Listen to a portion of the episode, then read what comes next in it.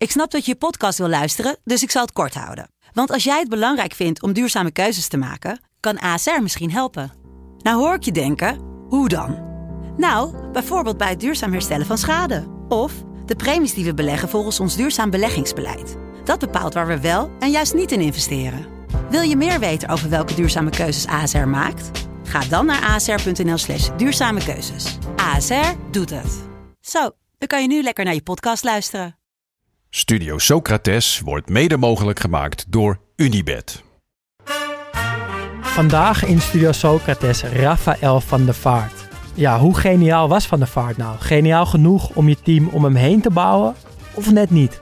Heeft hij dan ook genoeg uit zijn carrière gehaald? Heeft hij de grote belofte van de eerste Golden Boy zijn ingelost? Ja, want dat was hij, de eerste winnaar van de Golden Boy Award. Uh, Jasper, jij noemt hem verder nog de Nederlandse Francesco Totti. En we hebben het over een heel bijzonder interview met een 17-jarige Rafael van der Vaart. Há muito tempo você está no meu caminho. Como posso esquecer?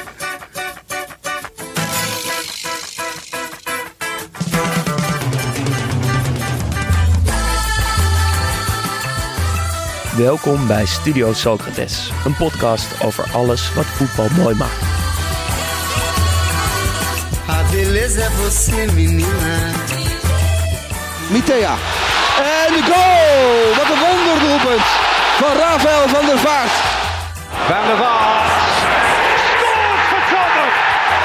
Scoort blood Spurs on Derby Day. Van der Vaart. Ja. Der hochverdiente Ausgleich. Und wieder ist es der HSV-Kapitän Rafael van der Vaart, der den Unterschied macht.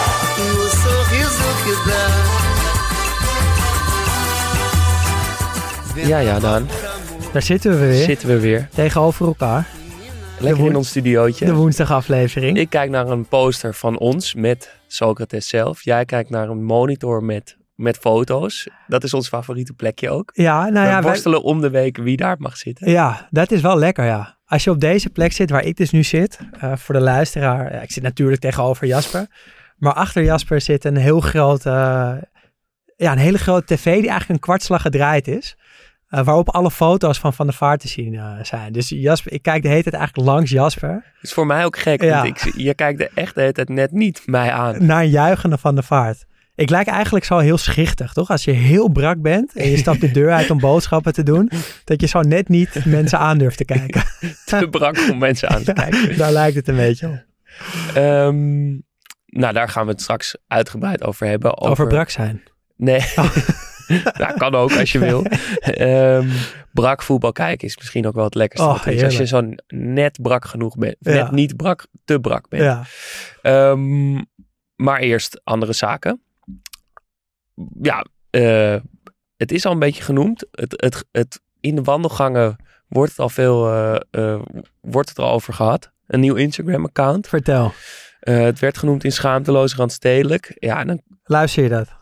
Nou, ja, af en toe. Ja? Ja, Vind je een leuke podcast? ja vind ik een hele leuke podcast. en eh, er is een account dat heet Nederlands Elftal Fitpics. Ja. Eh, het is voetbal, het Maar is fashion, dus het is wel echt iets wat wij moeten ja. benoemen. Maar wat doet dit in, de, in die schaamteloze randstedelijk podcast? Ja, dat weet ik ook niet. Die tippen volgens mij gewoon af en toe goede Instagram-accounts. En het is een goed Instagram-account, want het zijn foto's van Nederlands elftalspelers. ja. eh, waarop ze met een vaak toch wel belachelijke outfit staan. Ja. En eh, het zijn vooral de tekstjes die erbij staan, die het echt een on- ongelooflijk goed eh, account maken. We zien een foto van Wout Weghorst. Ik ga er even eentje voorlezen. ja, ja, ja. Dan, dan heb, krijg je een beetje een gevoel. Wout Weghorst in een soort beige-wit gestreept overhemd en een gescheurde spijkerbroek. En dan staat eronder... Veel chaos in de wereld, maar nog meer chaos in de spijkerbroek van Wout Weghorst. Damn son, deze piece of denim ziet eruit alsof hij AI-generated uit een 3D-printer gerold is. Als antwoord op de vraag, geef me de unreleased Cool Cat keer D-squared keer Mike the Situation Sorrentino jeans collab please. Skinny fit en cropped leg equals insanity. Top it off met de Joshua Nolet type freelance ijskommannen overhemd en de Matthijs van Nieuwkerk midlife crisis armbanden om die left wrist en je bent klaar voor je spirituele wedergeboorte als dropshipper op Bali, my man. Ik vind dat je dit... eh, heel goed voorleest. Want het is niet zo makkelijk. Het is niet zo makkelijk, maar het is gewoon een, dat is bewijst hoe goed de tekstje is. Dus eh, volg dat account. Nederlands elftal Fitpics. Ik ben toch wel geobsedeerd door het feit dat jij eh, de Schaamteloze Randstedelijk podcast luistert. Hey, je moet toch op de hoogte blijven van wat er in podcastland gebeurt. Van de concurrenten. We helpen elkaar alleen maar. Hè? Nee, is ook, is ook, is ook. Ja, ik, eh, jij hebt dan, eh, ik weet niet of dit een verslaving is, dat, eh nou, dat ik heb account. wel alle foto's en alle tekstjes gelezen. Ja, maar ik heb ook een nieuwe verslaving. Eh, ik luister alleen nog maar cumbia muzie- muziek. En eh, dat is eigenlijk een beetje ontstaan door eh, Dolf en Berend, twee vrienden van mij die eh, ja, al heel lang heel veel cumbia muziek luisteren. Eh, vooral Dolf, die ken ik, die eh, noemt zichzelf Grinta Hunter. Heeft Ja. een grote band met Zuid-Amerika. En het is een Zuid-Amerikaanse muziekstijl. Ja, en ehm, op de nacht van eh, Koningsdag belandde ik in een huis met vrienden. En daar hebben we gewoon een paar uur lang alleen maar cumbia geluisterd. En we kennen, toen kenden we misschien vijf nummers. Dus we hebben vijf nummers geluisterd op repeat. En we stonden met z'n allen in die woonkamer gewoon zoals hooligans op de Zuid-Amerikaanse tribune. Maar het Eh, swingt, het swingt, maar het is toch hooliganmuziek. Het is heel traag, maar wel dwingend. dat is denk ik wat het is. En ik ben, eh, ja, ik ben er gewoon fully ingedoken. Dus elke dag ben ik op zoek naar nieuwe hooligan cumbia muziek. Ik heb ook een afspeellijst gemaakt op, eh, op Spotify. Inmiddels die heet Hooligan Cumbia. Aan elkaar geschreven. Dus als je wil weten ja, hoe die muziek precies klinkt. Dan kan je gewoon even eh, op Spotify dat, eh, die afspeellijst volgen. Kun je een klein voorbeeldje, voorproefje geven? Nou, wat misschien wel een goed instapfilmpje is, is eh, een filmpje van Los Palmeras. Dat is een cumbia band uit Argentinië. En in 2019 traden die op in de rust van de fina- finale van de Copa Sudamericana in, ik weet niet, volgens mij was het in Argentinië of in Colombia. En waar wij, eh, ja, weet ik veel, Rihanna hebben als halftime show bij de, bij de, hoe Noem je het? dat wij? Ja, nou, in ieder geval. André Rieu, Ja, André Rieu inderdaad. weet je Peter wel. Beense, Peter Beense. eh, Guus Meeuwis. Damian Marley heb ik ook een keer gezien. Hebben ze in Zuid-Amerika dus gewoon oude mannetjes die cumbia muziek maken. En die het publiek tot tranen roeren. Zo, zo diep zit het in de cultuur. Eh, het filmpje zal eh, in de beschrijving van de podcast staan. Het is echt geweldig. En als je nou denkt, meer van dit soort muziek. Het, weet je, er is echt veel te vinden en het is echt geweldig. Dus cumbia, cumbia, cumbia van mij.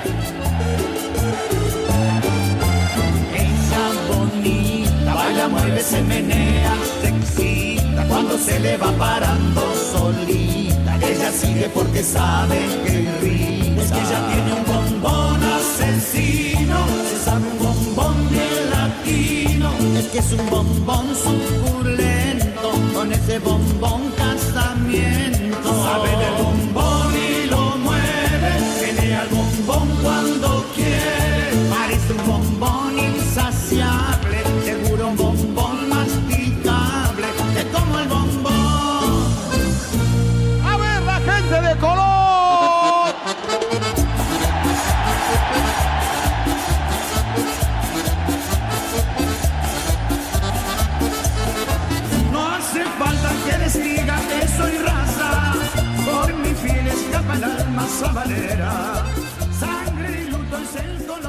het is wat je zegt. In Nederland hebben we dan Guus Meeuwis, die bijvoorbeeld eh, in de rust eh, wat gaat zingen.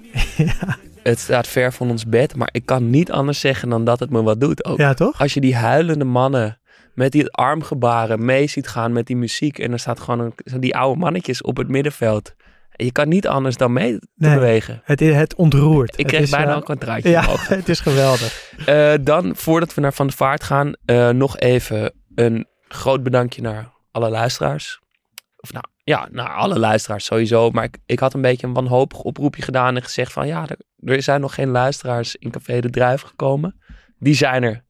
Ze, er zijn al een aantal keer mensen naar me toegekomen die zeggen dat ze het leuk vinden om te luisteren. En dat ze het ook leuk vonden om dan naar de Druif te komen. Eh, wat ik echt heel erg leuk vond om te horen wij zitten hier natuurlijk inderdaad in deze studio. We praten in een microfoon en zenden de wereld in. Geen idee eigenlijk wat er dan gebeurt. Maar nu komt het opeens in mijn dagelijks leven terug. En merk ik opeens, oh, mensen luisteren het ook echt. Wat ik natuurlijk wel weet, maar dat, ik word er nooit mee geconfronteerd. Ik vind dat ontzettend leuk. Dus eh, dank voor iedereen die komt naar de druif. Dank voor sowieso iedereen die luistert. Maar ik vind het heel leuk om te merken dat, er, dat het ook echt aankomt. Ja. En dat mensen dus dan in het echte leven ook opeens naar een random bruin café in Amsterdam gaan. Leuk. Heel leuk om te horen. Cumbia-avond in de drijf trouwens, bedenk ik me nu. Zou Live dat wat zijn? Tuurlijk. Ja, toch? Hooligan Cumbia. Ja. Oké, genoeg over Cumbia. Eh, we, gaan, eh, we gaan het hebben over eh Rafael van der Vaart. En voor wie nog nooit ja, van hem gehoord heeft, weer even een korte introductie. Van der Vaart is een jeugdproduct van de beroemde Ajax-opleiding. Als 17-jarige jochie maakte hij in 2000 zijn debuut uit tegen Den Bosch. Eh, hij debuteerde in een ontzettend zwak Ajax en kreeg zelf een 4 voor zijn debuut in de krant en in Voetbal International. Maar toch ziet eigenlijk iedereen gelijk, dit is een bijzonder talent. Eh, een seizoen later is Van der Vaart basisspeler en dat blijft vijf jaar lang zo. Als aanvoerder verlaat hij Ajax in 2005. Niet voor de absolute top, maar voor HSV. En in Duitsland eh, groeit hij met Sylvie Meijs aan zijn hand uit tot publiekslieveling nummer 1. Drie jaar speelt hij in Duitsland en dan staat Real Madrid voor de deur. Ehm, hij wordt onderdeel van een Nederlandse enclave eh, bij de Galacticos. Robben, Snijder, Van Nistelrooy, Drenthe en later ook Huntelaar dragen het maagdelijke wit. Eh, hij komt tot 58 wedstrijden waarin hij 11 keer scoort. Maar als Mourinho wordt aangesteld zijn de dagen van Van der Vaart geteld. Özil wordt verkocht en Rafael vertrekt op deadline day naar de Spurs. Vaderfiguur Harry Redknapp neemt hem onder zijn hoede en Van der Vaart bloeit op. En ook hier is hij eigenlijk binnen kortste keren een publiekslieveling. Uh, na twee goede jaren keert hij terug bij HSV voor een tweede periode daar. Uh, het wordt degradatievoetbal, maar dat blijkt hij dus eigenlijk toch ook wel te kunnen. Um, het zijn de laatste noemenswaardige seizoenen in de RAFs toch vrij korte carrière. Na HSV slijt deze dagen nog bij Real Betis. Zag er op papier geweldig uit, maar werd een ongelofelijke flop. En bij Midtjylland en Esberg. Uh, ja, mee met zijn andere grote liefde, Estefana Polman.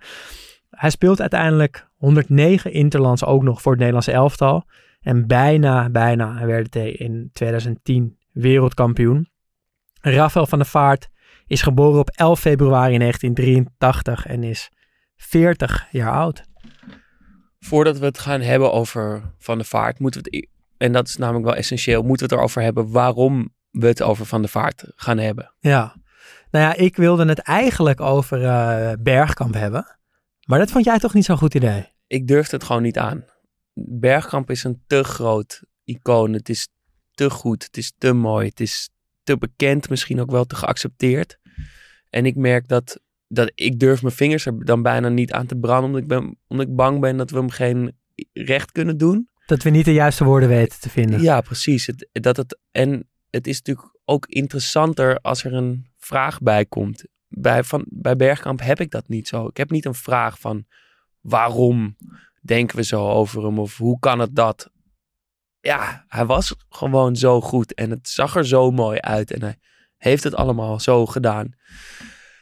Dus ik vind die, de aflevering die we maken over spelers die daar net onder zitten, die, die een beetje schuren, waarvan je het niet helemaal weet, je vinger er niet helemaal op krijgt, die vind ik eigenlijk interessanter. Ja. Dat zei ik tegen jou. En toen zei jij. Ja, toen zei ik Rafael van der Vaart. Want dat is dan voor mij de speler, de Nederlandse speler die dan het meest op Bergkamp lijkt. En ja, die heeft wel echt een randje. Um, hij, ja, wat ik interessant aan hem vind is. Ik associeer hem gelijk met een aantal andere spelers. Je hebt natuurlijk Wesley Sneijder. Ze kwamen weet je, ongeveer tegelijk op bij Ajax. Twee supertalenten. Uh, in mijn jeugd was het ook altijd een beetje zo van... Ja, ben je team van de Vaart of team Snijder? Ik was meteen team van de Vaart. Hoe, hoe, was dat voor jou? Ja, ik heb dat nooit zo ervaren dat er twee kampen kwamen. Ik denk dat ik in het begin veel meer van de Vaart was. Maar op een gegeven moment toch meer van Snijder ben gaan houden of zo. Of, of liever naar Snijder keek. Ja. Misschien dus ook wel door al het gedoe om het voetbal heen. Wat natuurlijk heel erg aan hem kleeft. Zeker. Um, maar ja, ik denk dat dat verschoven is. Ja, ja Snijder van de Vaart, ik weet niet. Ik, misschien komt dat omdat ik me altijd bijna persoonlijk aantrok. Dat, dat Koeman begon daar geloof ik mee. Die zei van ja, ze kunnen niet samen op het middenveld spelen. Eh, dat kon natuurlijk wel. En gelukkig zijn er tegenwoordig heel veel trainers die wel meerdere creatieve spelers op een middenveld zetten. En dat het gewoon hartstikke goed blijkt te werken. Gaan we het later in de aflevering nog wel even over hebben. Ehm, maar dat maakte, dat maakte me boos. Uh, en ja, een ding wat we natuurlijk in die vrijdagaflevering al een beetje hebben uitgediept is... Weet je, die grote vier, Snijder, Van der Vaart, Robben, uh, Van Persie dan is Van der Vaart toch degene die een klein beetje uit de toon valt. En weet je, jij, jij vindt het altijd belangrijk en het is ook belangrijk dat we een vraag hebben. Weet je, wat zit er dan bij Van der Vaart wat we, ja, wat we willen onderzoeken? En ik, weet je, Van der Vaart is, hij is puur voetbal. Dat ziet iedereen gelijk. Hij, hij heeft iets geniaals. Alleen ik denk dat het spanningsveld bij hem is, is hij geniaal genoeg om puur op die genialiteit te teren? En dan denk ik toch van nee. En daar zit een soort van fragiliteit, een soort van kwetsbaarheid van hij wil zo graag die geniale voetballer zijn en zo graag weet je, die luie nummer 10 zijn om wie het hele elftal draait. Maar is hij daar wel goed genoeg voor? Is hij goed genoeg om, om lui te zijn? Of is hij geniaal genoeg om geniaal te zijn? Ja, om alleen geniaal te ja, zijn. om het daarvan te hebben. En dat, uh, weet je, nu we dit zo, dat is natuurlijk het verschil dan wat jij, wat Bergkamp was dat waarschijnlijk wel. En bij Van der Vaart staat daar wel een heel groot vraagteken achter. Dus dat, dat wil ik onderzoeken, deze aflevering. Ja, daarom was ik ook... Ik, ah, ik trok ook eerst een wenkbrauw op van de vaart. En toen werd ik eigenlijk meteen enthousiast. Ik voelde allemaal haakjes opborrelen. Er zijn natuurlijk heel veel interessante keuzes en hoofdstukken. En ook om het veld heen en, en op het veld successen en dalen. En uh, verwachtingen die ingelost of dan wel niet uh, werden. Maar ik moet zeggen dat ik uh, toch wegzakte in een soort moeras aan, in mijn onderzoek hiernaar dan, hè, in een moeras aan artikelen van de story, van de privé, van vage websites. Heel veel ook die ingaan op een soort lullige uitspraken die hij dan als analist heeft gedaan. Dat er dan groot uitgemeten wordt van Van de Vaart vindt die en die spits niet goed of zoiets. Ja. En daardoor vond ik het toch heel lastig om tot de kern te komen van die speler die het is. Of mijn vinger erop te leggen. En uh, dat is misschien ook helemaal niet erg, want dat zegt dus misschien ook wel veel over hem. Dat het zo is en dat er zoveel over geschreven wordt en dat er zoveel aandacht is over alles om de voetballer van de vaart heen. Ja, en als je dan dat eventjes aan de kant schuift en wel denkt aan de voetballer van de vaart, waar moet je dan als eerst aan denken? Ja, dat is gek. Ik, het eerste waar ik aan dacht is de goal die hij maakte op het EK, op het dramatisch verlopen EK 2012 tegen Portugal. De enige goal volgens mij ook die Nederland dat uh, toernooi maakte. Er wordt eerst kansloos verloren van Denemarken en Duitsland. Ja. En dan uh, moet er met knikkende knieën moet er met grote cijfers gewonnen worden van Portugal om nog iets van kans te maken. En dan is het opeens van de vaart die die goal maakt. Die het elftal bij de hand neemt. Hij krijgt de bal aangespeeld van Robben. Die natuurlijk vanaf de rechterkant naar binnen komt. Lijkt een actie te maken, maar legt hem af. Van de vaart uh, neemt aan en schiet met links van een metertje of 23, ja. laten we het noemen. Ik, omdat het zijn rugnummer is. Ik, ik vond het wel een karakteristieke goal voor hem. Ja, het is een karakteristieke van de vaart goal, maar het is ook een soort van, oh, dat hij uitgerekend die goal maakte. Ik denk dat het daarom bij me is blijven hangen. Misschien omdat hij daar dan heel eventjes wel die speler is die het elftal bij de hand neemt. Ja, ja ik, uh, ik moest, uh, het is niet origineel, maar ja, het is nou eenmaal zo. Ik moest denken aan die hakbal natuurlijk. Van, Help me even. die uh, hakbal tegen Feyenoord. Um, die dus geen hakbal was. Ik zal zo uitleggen waarom. Maar dat komt omdat vroeger die, die wedstrijden waren op betaalzenders en ik had dat thuis niet. Um, dus ik ging altijd met vrienden naar een voetbalkantine in de buurt. In de hoop dat het dan opstond dat zij die betaalzender wel hadden om die wedstrijden te kijken. De ene keer stond het wel op en de andere keer stond het niet op.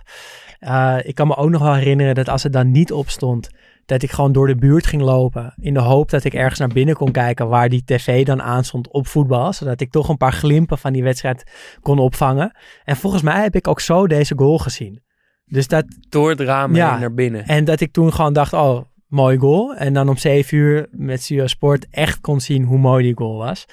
En ja, het is een beetje een rare aanval. Eh, een hele slechte voorzet van Grigera op Mitea. Die bij, De flow. ja, die op de bij de tweede paal de bal eigenlijk in één keer ja, richting Van de Vaart volliet. Hij gaat ook met een stuit naar Maar Van de raakt de Vaart bal toe. ook verkeerd. Hij raakt de bal helemaal verkeerd. En Van der Vaart staat in de dekking bij Pauwen. En laat zich eigenlijk voorovervallen. Waardoor ze, ja, zijn hoofd naar beneden gaat en zijn benen omhoog. En dan raakt hij de bal dus niet met de hak. Maar met de onderkant van zijn schoen. Dus met zijn noppen. En dat is echt, een, ja, vind ik een heel, iets heel anders dan een hakbal. En als je hem op YouTube opzoekt, dan, ja, dan overal in de titel staat hakbal. Maar het was geen hakbal. Het was met de onderkant van... wat van- maakt het, hoe, wat is het verschil nou, voor ik jou denk, dan? Nou ja, ik denk dat als hij deze met zijn hak raakt, dat hij nooit eh, het effect krijgt om naar de lange hoek te gaan. Je kan hem nooit zo scha nee, schaven. want, en dat is essentieel voor deze goal. En dat doet hij dus ook echt expres. Dat, dat is geen toeval dat hij hem niet met zijn hak raakt, maar met de onderkant van zijn schoen. En dat maakt die goal heel bijzonder, want een hakbal hebben we allemaal wel eens gezien. Maar ja, een goal met de onderkant van je schoen. Niet vaak. Nee, toch niet vaak. Zeker niet als een schorpioen over je hoofd heen. Nee. En hij, eh, ja, daar komen we straks denk ik in zijn tijd van Tottenham ook nog even kort op terug. Maar dat juichen van Van der Vaart Is zo goed. Het shirt half uit over Ja. zijn hoofd. Om zijn armen nog steeds. Ja, en echt eh, Naar de cornervlag toe. extase. Ja. Heel Ja, hij mooi. kan echt goed juichen. Ja. Dat, dat moet je hem wel echt eh, nageven. Hey, ik dacht nog aan deze goal dus. Hè, als, ja, als gewoon als een van de goals die, die mij dan eh, is bijgebleven als, als jonge voetbalkijker.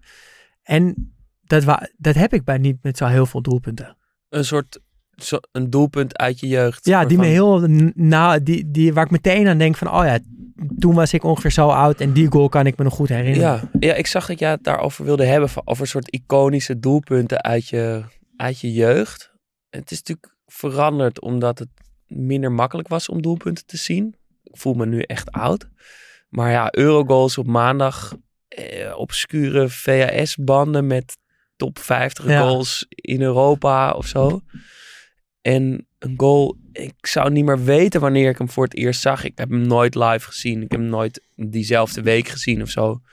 Maar stond wel in alle compilaties van mooie doelpunten. Is een volley van Mendieta. ja, ja, ja, Gaisca ja. Mendieta eh, van Valencia tegen Barcelona. Uit een corner, toch? Wordt, wordt eh, eh, zeg maar een beetje nou, op 20 meter van de goal lijkt hij neer te ploffen. Maar dan komt Mendieta op volle snelheid aangerend en die volleyt hem zonder dat die bal de, de grond raakt. Misschien wel een van de hoogste snelheden ooit gemeten. Precies in de kruising. Ja, dat is zo'n goal waar ik veel bij, of een soort van voel van, oh ja, dat, dat is zo'n goal uit die tijd, een soort uit Ja, mijn, maar ik denk die ik dat dan keek. Iedereen uit, van onze generatie die veel voetbal keek, kent deze goal denk ik echt. Want ik, heb, ik, nu, ik moest hier niet gelijk aan denken, maar toen ik het zag staan in het draaiboek, dacht ik, oh ja, tuurlijk, die goal van Mendieta. Volgens mij kent iedereen die. Dat is, eh, ja, dat is bijzonder. En ik, ik had het met eh, eh, die vrije trap van Beckham tegen Griekenland. Hij maakte hem in de blessuretijd, waardoor ze wel naar het WK gaan. En een van de dingen die ik zo leuk vind aan het maken van deze podcast is dus dat je een reden hebt om dan dit nog een keer weer op te zoeken. En ik kwam nu weer achter allemaal nieuwe feitjes. Namelijk, die wedstrijd was op Old Trafford. Dat, dat wist ik al niet, maar dat maakt het voor Beckham natuurlijk nog, nog zoveel mooier. Ehm, Teddy Sheringham is eigenlijk met Beckham een soort van aan het vechten van ja, wie gaat deze vrije trap nemen? Wat echt heel raar is. heel raar is. Uh, en natuurlijk neemt Beckham hem dus uiteindelijk. Hij neemt hem met zo'n oude mitrebal. Ja, met, die met die soort veetjes erop. Ja, wat, wat, wat ik altijd een beetje op een soort van rugby... Ik vond het een Ja, rugbymerk of zo. Ja. Maar wat wel eh, symbool stond voor de Premier League uit die tijd. En Beckham heeft eh, ja, die schitterende witte Predator Precisions aan. Mijn lievelingskiksen. Eh, en hij juicht ook zo mooi. Dat hij, Ja, hij gaat met zijn armen ja, zo dat hij wijd, benen wijd. maakt, armen wijd, benen wijd. Volgens mij Hesky vliegt hem om zijn Ja, om zijn, om het, zijn nek. het zijn mooie beelden. En het is zo lekker dat, dat we gewoon deze beelden kunnen terugkijken en er dan over kunnen praten. En dat er dus blijkbaar ook nog mensen naar luisteren. Misschien is eh, Van der Vaart toch ook wel een beetje de Nederlandse Beckham. Ja? Ook als, als lifestyle figuur of zo. Of met alles wat er omheen gebeurt. Met een, beroemde vriendin. Een beetje diezelfde status. Mooi boy. Ja, maar ik weet niet of jij... La- heb jij laatst die foto gezien van, Nee, ja, het komt van niet de Vaart de en Beckham? Die samen eh, gingen padellen. Nee. Oh ja, dat heb ik wel gezien trouwens. ja, dus Maar, Beckham nou, die er nog steeds goed afgetraind uitziet. En Van de Vaart die natuurlijk gewoon een beetje is aangekomen. Als en een klein, dik, was- bezweten fan Ja. met hem op de foto mag. Ja, en ik vind het, dat Beckham dat showbiz gebeuren wel kan dragen. Maar Van der Vaart kon dat toch niet helemaal. Nee, dat is natuurlijk ook een vraag die, waar we het straks over gaan hebben. Is, was Van der Vaart goed genoeg op het veld om buiten het veld die schijnwerpers te kunnen dragen? Ik denk het niet. Maar, Maar daar komen we zo ja. meteen. We gaan beginnen bij, het, eh, bij ongeveer het begin. Namelijk eh, die eerste Ajax-jaren. Ja. ja, ik had daar wel een paar scherpe herinneringen eh, van. Weet je wel, de debuut tegen Den Bosch. Volgens mij met, met de rugnummer 42 of 43. In echt een onthutsend zwak Ajax-elftal. Ehm, die Champions League campagne onder leiding van Koeman. Dat ze in San Siro in de laatste seconde worden uitgeschakeld. Die ruzie met Slatan. Eh, die hakbal tegen Feyenoord, weet je wel. Dus ik, Ja, die, die, ik zie ook meteen die shirts voor me. Ja. Die, zo'n aanvoerdersband met die Amsterdamse vlag. Zwarte Nike kicks eronder. Heel typisch, heel tekenend. Ja. Sprieterige stekeltjes haar. Ja, dus ik had, ik had wel het idee dat ik, dat ik ja, die jaren wel kende en dat ik wel ongeveer wist hoe dat gegaan was. Maar toen kwam ik eh, in de voorbereiding van, van deze podcast een artikel tegen, een interview eigenlijk met Van der Vaart en Hans Westerhof. En dat was de trainer van Ajax 1 toen eventjes. En John van het Schip, trainer van Jong Ajax. Interview uit 2000, dus het jaar dat Van der Vaart doorbrak. En daar, daar las ik zoveel eigenaardige dingen in. Dus We moeten dat er even we bij moeten inderdaad er echt even bij pakken. Ten eerste, ehm, Van der Vaart was voor PSV. Dus op het moment dat hij bij de Kennemer, Kennemers in, de- in het D'tjes voetbalde en een brief op zijn mat kreeg dat hij naar Ajax mocht, was hij natuurlijk heel blij. Maar toch ook een klein beetje teleurgesteld. Want het was gewoon een PSV'er. eh met als lievelingsvoetballer Romario. Had ik al nooit verwacht. Want ik associeer Van der Vaart zo met Ajax. En ook ik had, ik het idee dat die liefde met de paplepel ingegoten was, maar dat was dus helemaal niet zo. Ehm, maar dan dat de rest van het interview gaat meer over ja, wat voor een type speler van de vaart was toen hij opkwam en eh, wat zijn karakter was, wat, wat, wat zijn toekomstdromen Wat waren, zijn positie is. wat zijn positie is. En nou, daarin staat, ja, staan een aantal dingen die, die heel bijzonder zijn. Namelijk, hij stond echt bekend om het feit dat hij bijvoorbeeld elke trainingsoefening perfect wilde uitvoeren. Dat hij extra trainde op zijn rechterbeen, extra trainde op zijn startsnelheid. Eh, elke paas en trap eh, oefening uitvoerde alsof het de Europa Cup finale was. Eh, en Hans Westerhof zegt daarover, het was een voetballer met een hoog plichtsbesef, gekoppeld aan een groot zelfkritisch vermogen. Nou, dat staat natuurlijk haaks op een beetje de luie eh, nummer 10, hoe we hem eigenlijk toch wel een beetje herinneren. Eh, wat er ook in staat in dat artikel is dat hij effectiviteit boven attractiviteit zet. Dus dat hij het helemaal niet erg vindt om niet zo goed te spelen, ehm, maar wel een keer te scoren. Is toch ook iets wat ik, wat ik niet met Van der Vaart associeer. Ehm, zijn karakter wordt beschreven als rustig en evenwichtig. Nou, is toch ook wel anders gebleken in de loop der jaren. Wat ik ook een hele mooie quote uit het interview vind, is dat hij door oud-trainers wordt vergeleken met een pingponger. Ja, Die zonder morren elke keer dag in dag uit dezelfde beweging gaat oefenen. Ja, wij denken, die, hij wandelt het veld op, neemt een paar vrije trappen, maakt een paar grappen en, en, en gaat douchen, naar toch? binnen. Ja, precies. Ehm, hij, er wordt zelfs door, door eh, Hans Westerhof ook weer gezegd dat, dat het eigenlijk uiteindelijk een soort van Danny Blind-achtige achtig type gaat worden. Dus hij is nu middenvelder, maar hij zal uiteindelijk wel op nummer 4 terechtkomen, want daar liggen zijn kwaliteiten. Nou, en dan kan je denken, ja, dit zijn allemaal woorden van, ja, van andere mensen over Van de Vaart. Misschien dacht hij er zelf wel heel anders over. Maar dat is ook niet zo, want Van der Vaart zegt over zichzelf, en ik ga nu even citeren. En hier, hij is hier 17. hè? Ja, dus ik ga nu even citeren. Van der Vaart die zegt: Ik blijf een voetballer die altijd controlerend zal denken en handelen. Het voordeel van controlerende spelers is dat ze aardig aanvoelen wat ze, wel en niet, wat ze zich wel en niet kunnen permitteren in een wedstrijd. Ik zal nooit een speler worden die de ene week een 9 scoort en de andere een 4. Controleren en toch regelmatig scoren is mijn kracht. Ook als ik niet de grootste vorm heb, blijf ik door die manier van spelen altijd waarde houden voor het team. Ja, dit klinkt toch niet als Van der Vaart? Sterker nog, het klinkt als exact het tegenovergestelde. Hij is juist wel een speler die de ene week een 9 en de andere een 4 scoort. Die wel grillig is, flegmatiek, niet effectief. Juist om het plezier en de schoonheid van het spel lijkt te spelen. Ja, maar de vraag Het is, staat gewoon haaks ja. erop. is hij dat, weet je, wa- w- wat is het nou, weet je wel, van de Ja. twee? Wat bij mij hier, ja, ik vond het een soort pijnlijk om het te lezen.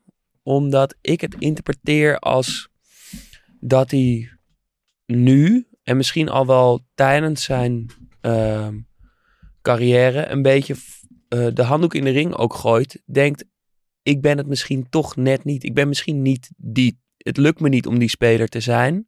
En dat hij nu, zeker als analist, een soort beeld over zichzelf cultiveert als die luie ehm, voetballer die houdt van de schoonheid van het spelletje en dat, die moderne professionals die puur op effectiviteit, ja, dat is, eh, weet je wel, daar doet hij altijd een beetje schamper over.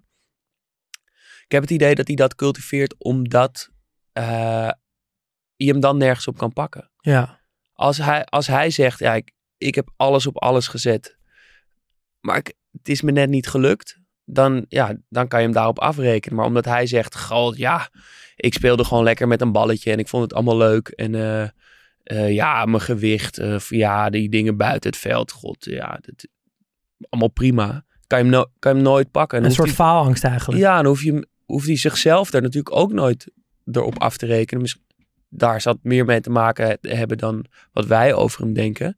Maar ik heb, ja, misschien heeft hij dat dus al tijdens zijn, zijn carrière los moeten laten, dat beeld. Of schaamde hij zich daarvoor, voelde hij zich ongemakkelijk bij, bij die, dat falen misschien wel. Ja, nou ja, het is, kijk, volgens mij, als je zo jong bent, dan, dan kan je nog niet, volgens mij, echt bezig zijn met, eh, ja, met een soort van image creëren of zo. Ben- volgens mij ben je dan nog best wel puur. Dus ik geloof wel echt dat Van der Vaart, in ieder geval op dat moment, de type speler was die die, nou ja, zegt te zijn. Maar het is dan zo'n interessant gegeven waar dat dan, waar die dat is kwijtgeraakt. Of waar die een ander soort type voetballer is, eh, is geworden. Want ik denk dat echt bijna niemand hem herinnert zoals, hij, nou, zoals wij hem net omschreven hebben. Ja, dat, dat klinkt als meer als misschien wel Snijder of Van Bommel. Ja, Ehm, en het moet, die omslag moet ergens al gemaakt worden na die eerste paar seizoenen bij Ajax. Want bij HSV is hij al met Sylvie Meis en is het al zo'n andere voetballer. En dan spelen er al zoveel andere zaken eh, omheen. Dat het toch ergens al die omslag of dat besef van hem in die eerste jaren moet zijn gekomen. ja. ja, en die eerste jaren bij Ajax, die waren, ja, waren dus wel eigenlijk bijna vanaf dag één echt goed. Hij, hij werd meteen basisspeler, of bijna meteen basisspeler. Hij werd meteen belangrijk. En hij kwam ook symbool te staan voor een soort van nieuwe lichting Ajax-talenten. Want het waren magere jaren met weinig spelers die doorkwamen vanuit de jeugd. En toen was daar dus opeens Van de Vaart. Eh, en in zijn eerste seizoen maakte hij meteen negen goals en gaf hij acht assists. Hij is dan 17, 18 jaar oud. En dat zijn echt goede cijfers voor iemand van, van, van zo jong. Ik kan me het ook nog herinneren. En je ziet, als je nu die beelden terugziet, dan ziet het er ook wel ja, echt leuk uit. Het is een klein mannetje met driftige stapjes. Hij lijkt ook een heel groot hoofd te hebben. Ja, Met dat, met dat stekeltjes haar.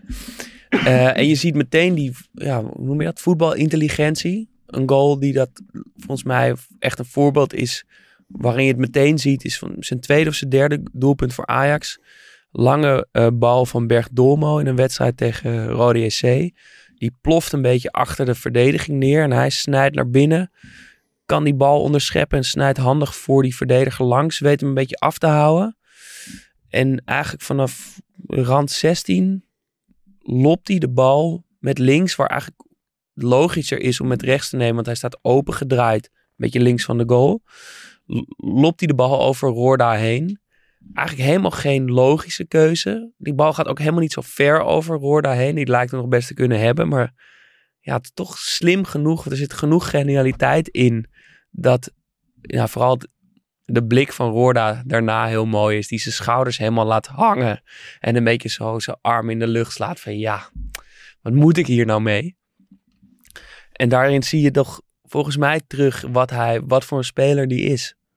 Ja, ja het is, het is eh, inderdaad een soort van gochme en creativiteit. En ook wel een beetje eh, ja, iets st- straatratterigs of zo. Had hij toch ook wel een klein beetje. Ja, en hij lijkt dat die jaren ook dat elftal toch wel bij de hand te nemen. Want het zwalkt inderdaad, wat je zegt. En hij is constant. Hij speelt die seizoenen allemaal. Scoort hij veel. Is hij eigenlijk, ontpopt hij zich snel tot de redding van Ajax. Ja, want een jaar later maakt hij 15 goals. En dat genoeg eh, voor Liverpool om een serieuze poging te wagen om van de vaart in te lijven.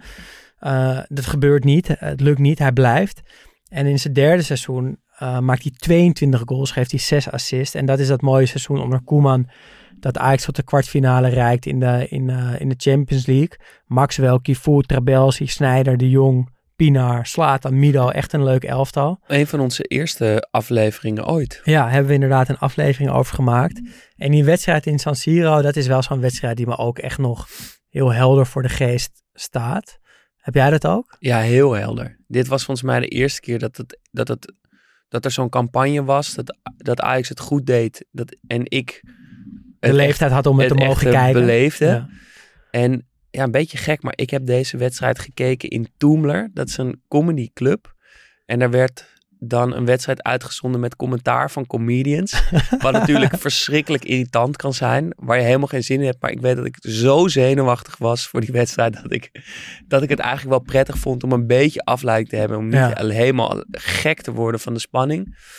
Ik- volgens mij waren Thomas Acta en Raoul Heertje. En misschien nog wat meer Die commentaar gaven. die ga- commentaar, live commentaar gaven vanuit die comedyclub. Met van die grappen als, nou, we zijn een kleine 10 minuten onderweg. Na 10 seconden spelen, weet je wel. Eh, dus ik kan me dat heel goed herinneren. En volgens mij heb ik bijna die hele campagne daar gekeken, omdat ik het niet aankon. Die goal van eh, Van, van der Meijden natuurlijk, Ja, tegen Roma. tegen Roma. Ja, die, eh, die wedstrijd. Dus staat me nog heel helder bij, omdat het voor mij de, een van de eerste keren was dat, het- dat ik het zo intens beleefde. Ja, ik herinner me die wedstrijd vooral vanwege die eh, redding van Lobond. misschien wel de mooiste redding of de meest ongelofelijke redding ooit gemaakt. Ja, hij, hij zit eh, in, ook in zo'n compilatiefilmpje met reddingen. Eh, hij zit natuurlijk ook in de samenvatting, die, die staat in de beschrijving van deze aflevering. Maar iemand schiet van rand 16 en die bal wordt aangeraakt. En Lobond staat in de ene hoek, maar moet dus nog naar de andere hoek. En wat je niet vaak ziet bij een redding is dat iemand echt eerst drie, vier stappen zet. eh, en dan nog een, een zweefduik maakt en die bal pakt. Het is echt een, ja, misschien wel een van de beste reddingen ooit. Het is echt ongelooflijk. En toen ik, die, die staat me nog zo helder voor de geest. En dan hoop je altijd, als je dan terugkijkt, dat het zo mooi blijft. En dat is gelukkig bij deze, bij deze redding wel zo. Ehm, maar ja, Van der Vaart, dus weer een heel goed seizoen. En eh, zo goed zelfs dat het de eerste winnaar wordt van de Golden Boy Award. Een, eh, ja, een nu hele prestigieuze prijs. Werd in 2003 voor het eerst uitgereikt. En Van der Vaart wint die. Eh, en hij wint hem voor nummer 2 Wayne Rooney en nummer 3 Cristiano Ronaldo. En ja, jij zei vrijdag geloof ik van toen, weet je, met die grote vier. Volgens mij was Van der Vaart het meest talentvol. Het In beste ieder geval in het begin. ja. gezien als degene Zeker. met de meeste potentie. Ja, en dat, dat blijkt dus ook wel uit het feit dat hij gewoon die Golden Boy Award pakt. Ehm, de twee seizoenen daarna bij Ajax zijn iets minder goed. Uh, wel goed, maar niet uitzonderlijk. En dat zorgt er misschien wel voor dat hij dus niet naar de echte top gaat, maar dat HSV komt. En wat er misschien ook wel een rolletje in heeft gespeeld, is dat hij dus ergens in die jaren bij Ajax, ja, Sylvie Meis ontmoet. Ehm, en hij ontkomt er gewoon niet aan. Ik moet bij Rafael van der Vaart aan heel veel mooie voetbaldingen denken, maar ook aan een aantal dingen naast het veld. En ja, die showbiz, de, vrouwen, de geintjes, het woonwagenkamp, de humor. Um, en dus ook zeker gewoon Sylvie Meis. Uh, en er is één filmpje die dat allemaal perfect samenvat. Hij wordt geïnterviewd door RTV NH, volgens mij voor de arena. En er loopt gewoon een irritante supporter rond die iets zingt over Sylvie Meis. Het liedje wat we allemaal kennen over Ja, en uh, Van der Vaart hoort dat, raakt even afgeleid en zegt dan iets heel grappigs. En uh, laten we er gewoon even naar luisteren.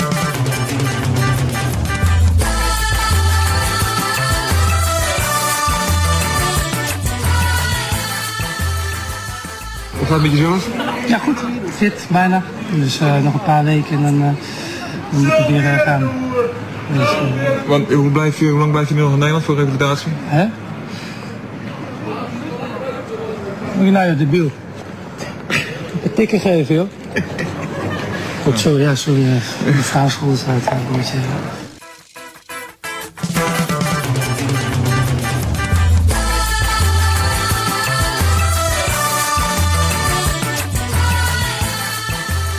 Ja, dit is toch zo goed. Er zit toch alles in. Die lekker, een beetje die heese stem van Van der Vaart.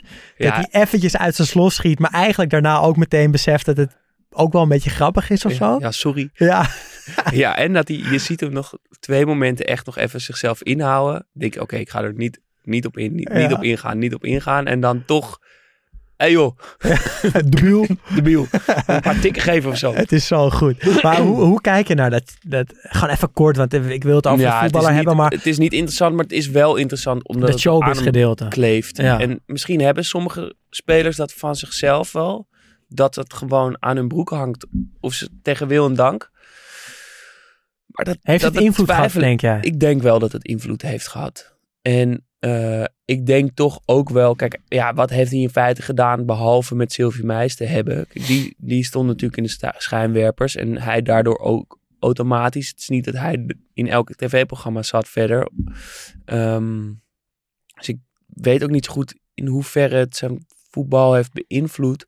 Maar als je het niet wil... Als je er echt geen zin in hebt, als je echt geen zin hebt om in die schijnwerpers, schijnwerpers te staan, dan kan je er denk ik toch aan ontkomen. Ja. Je moet ze toch ook iets geven, zodat ze erop ingaan. Ja, ja maar hij- ja, hij is natuurlijk een grappige man en het verhaal is ook goed, weet je wel, van het woonwagenkamp tot Ajax 1 tot Sylvie Meis.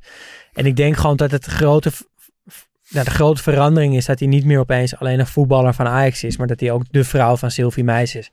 ja, en dat, he, dat heeft gewoon invloed gehad. En nou ja, ze zijn dan samen toen naar HSV eh, gegaan en daar werd zij ook meteen weer de grote ster. Uh, dus ik denk toch wel dat het ergens wat invloed heeft gehad. Ehm, en misschien ook al bij, uh, ja, bij HSV.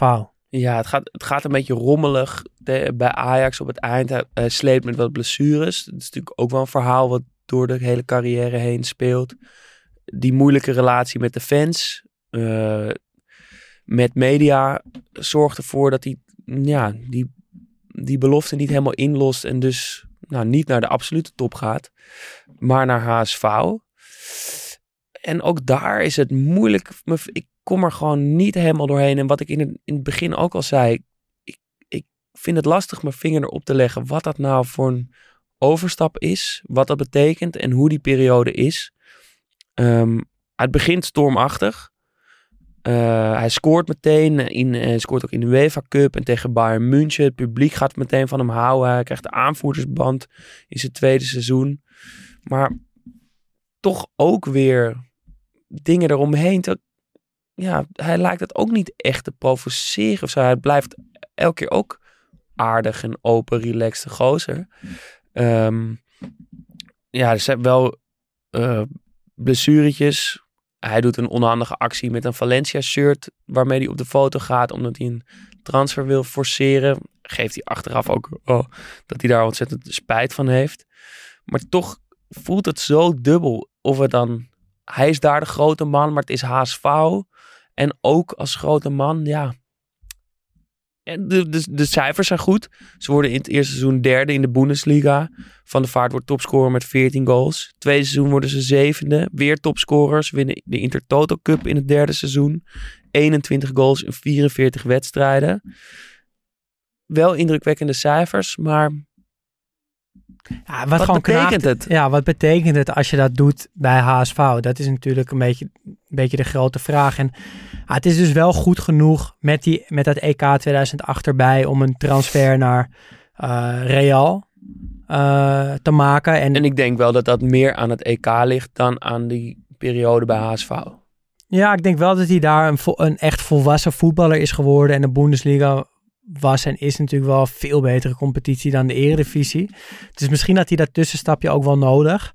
Ehm, hij bouwt ook wel een bijzondere band op met die club. Want na Real gaat hij naar Tottenham. Daar gaan we het straks nog even over hebben. Maar daarna keert hij ook weer terug bij HSV. En ook die periode mag niet onbenoemd blijven, vind ik. Want HSV was in zijn eerste periode dus een goede club in Duitsland. Maar in zijn tweede periode is het opeens een club dat voetbal tegen degradatie. En dat vind ik toch ook wel een bijzondere periode in, in, in zijn carrière. Want hij laat daar wel zien dat hij ook dat wel kan. Dus dat hij, ja, zo lui is hij dan misschien toch ook weer niet. Want hij kan wel die mouwen opstropen. eh, als aanvoerder volop in de strijd gaan. eh, gewoon rammen als het moet. En dat heeft wel indruk gemaakt op mij. Natuurlijk, uiteindelijk raakt hij daar zelfs een basisplaats kwijt. En, en is het echt wel een beetje het einde van zijn carrière. En gaat hij ook wel een nachtkaars uit. Eh, maar het is wel een club die hem misschien wel het meest van alle clubs in hun hart sluit. Want ook zijn afscheidswedstrijd uiteindelijk en na zijn carrière is bij HSV en niet bij Ajax en niet bij Spurs, maar bij HSV. Hij Ehm, speelt er ook het meeste wedstrijden. hij speelde de meeste- 99. Precies. Met zijn afscheidswedstrijd, zijn 200ste. Ja. Dus dat is mooi. En in die tweede periode gebeurt er ook nog. Het is, ik vind het echt een van, de, een van de grappigste dingen die ik ken op het voetbalveld. Namelijk, het is de laatste minuut thuis tegen Stuttgart. HSV tegen Stuttgart. Van der Vaart neemt de vrije trap. De keeper is mee naar voren. Die vrije trap is net te kort. Wordt weggekopt en komt terug bij Van der Vaart. En Van der Vaart uit een soort van gewoonte, want er wordt meteen druk op hem gezet denkt hij, ik paas de bal terug naar de keeper en die kan hem weer eh, inbrengen. Maar ja, de keeper was mee naar voren. Dus hij geeft die bal en hij beseft eigenlijk meteen, Ja. kutzooi. Eigenlijk al tijdens het schieten. Ja, tijdens die paas naar achter beseft hij, kut, mijn keeper staat er niet meer. En hij zet een sprint in. Ja, dat is een groot woord. Dat is een groot woord, want hij was niet zo snel. Om die bal ja, voor de lijn tegen te houden. Maar in, achter hem is, een, is iemand van Stuttgart, heeft ook een sprint ingezet. En die haalt hem in. En het wordt zo heel lullig op het einde zo'n duel dat hij nog probeert te sliden. Hij redt het net niet. Eh, Hij struikelt. Hij struikelt en het wordt een goal. En ja, dat is...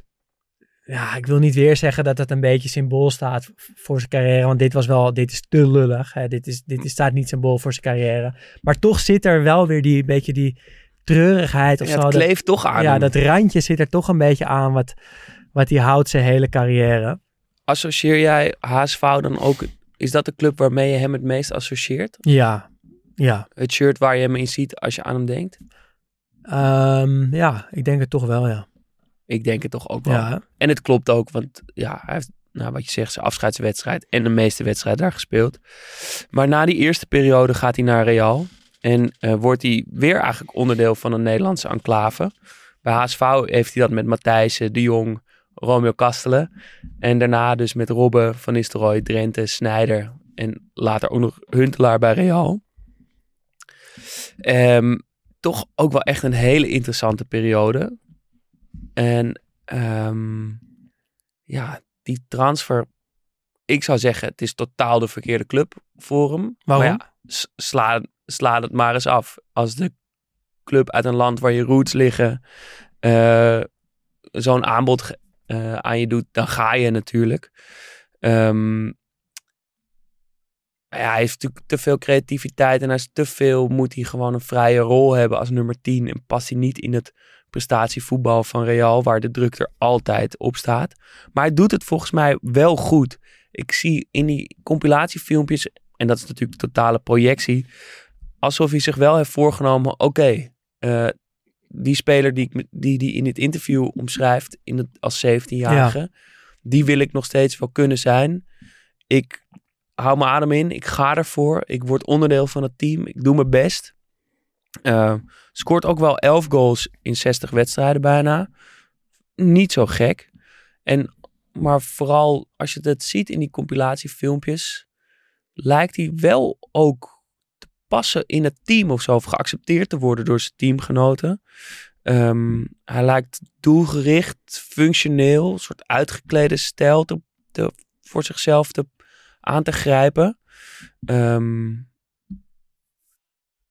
ja, en die genialiteit, dat wordt volgens mij altijd door medespelers op een veld herkend. En dat, daar lijkt hij wel geaccepteerd te worden. Niet door eh, de trainers, want ja, ehm, op het moment dat hij wordt gehaald is Bernd Schuster, die eh, blonde Duitser, eh, de trainer.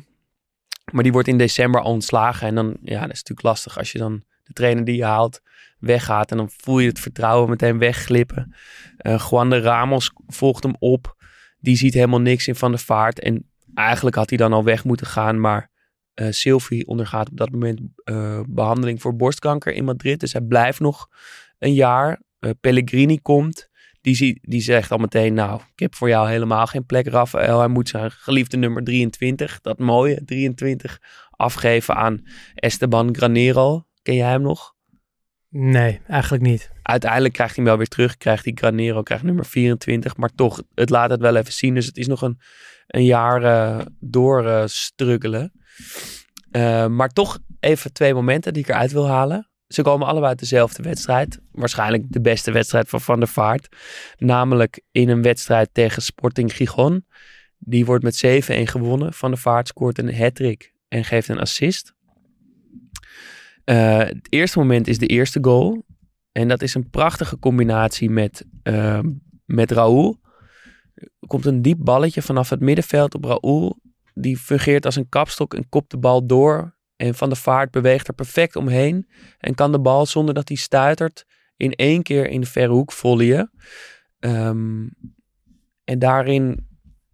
eh, nou, en de tweede, laat ik daarmee meteen doorgaan, is een beetje zoals die hakbal tegen Feyenoord, maar dan totaal anders. Eh, de bal is op de achterlijn, links van de goal. Van de Vaart komt inlopen. eh, komt ook een beetje aan die kant van de goal uit. En hij staat dus met zijn gezicht naar de bal en zijn rug eigenlijk schuin naar de goal toe gedraaid. Krijgt die bal ingespeeld en hakt dan de bal met links in de verre hoek. En niet zoals je dat vaak ziet bij spitsen die hem dan achter hun standbeen langs in de verre hoek kappen. Maar hij, hij schiet hem echt met de achterkant van zijn voet en doet ook een soort pirouette daarbij. En volgens mij staat het symbool, of laat het twee dingen zien die typisch zijn.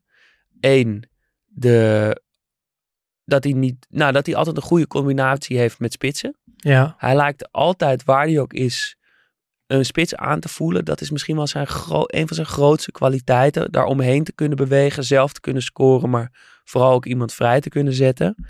Ehm, met slaat dan op persoonlijk vlak dan misschien niet zoveel.